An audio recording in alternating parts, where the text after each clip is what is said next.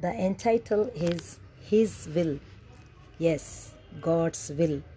God will work all things for the good of those who love Him.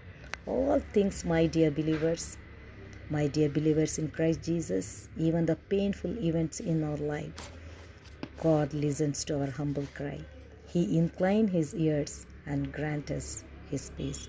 But it is the way we submit to his sovereign will, as it says in Jeremiah 29:11, For I know the thoughts that I think towards you, the thought of peace and not of evil, to give you an expected end. Yes, dear brothers and sisters, let us claim his promises and rejoice and refocus our thoughts and views to His will, choosing His perspectives in our lives.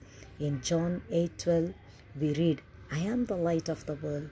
If you follow me, you won't have to walk in darkness because you will have the light that leads you to life." Let us rise, shine, and glorify the Lord's name.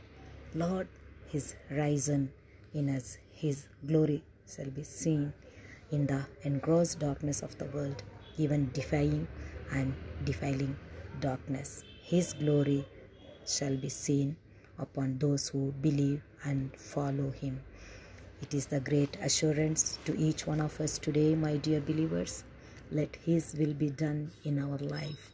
Walk in His ways, choosing His destiny for the eternity. Let us take a good decision today that I will go, I will move. Yes, this is our challenge today. Let His will be done.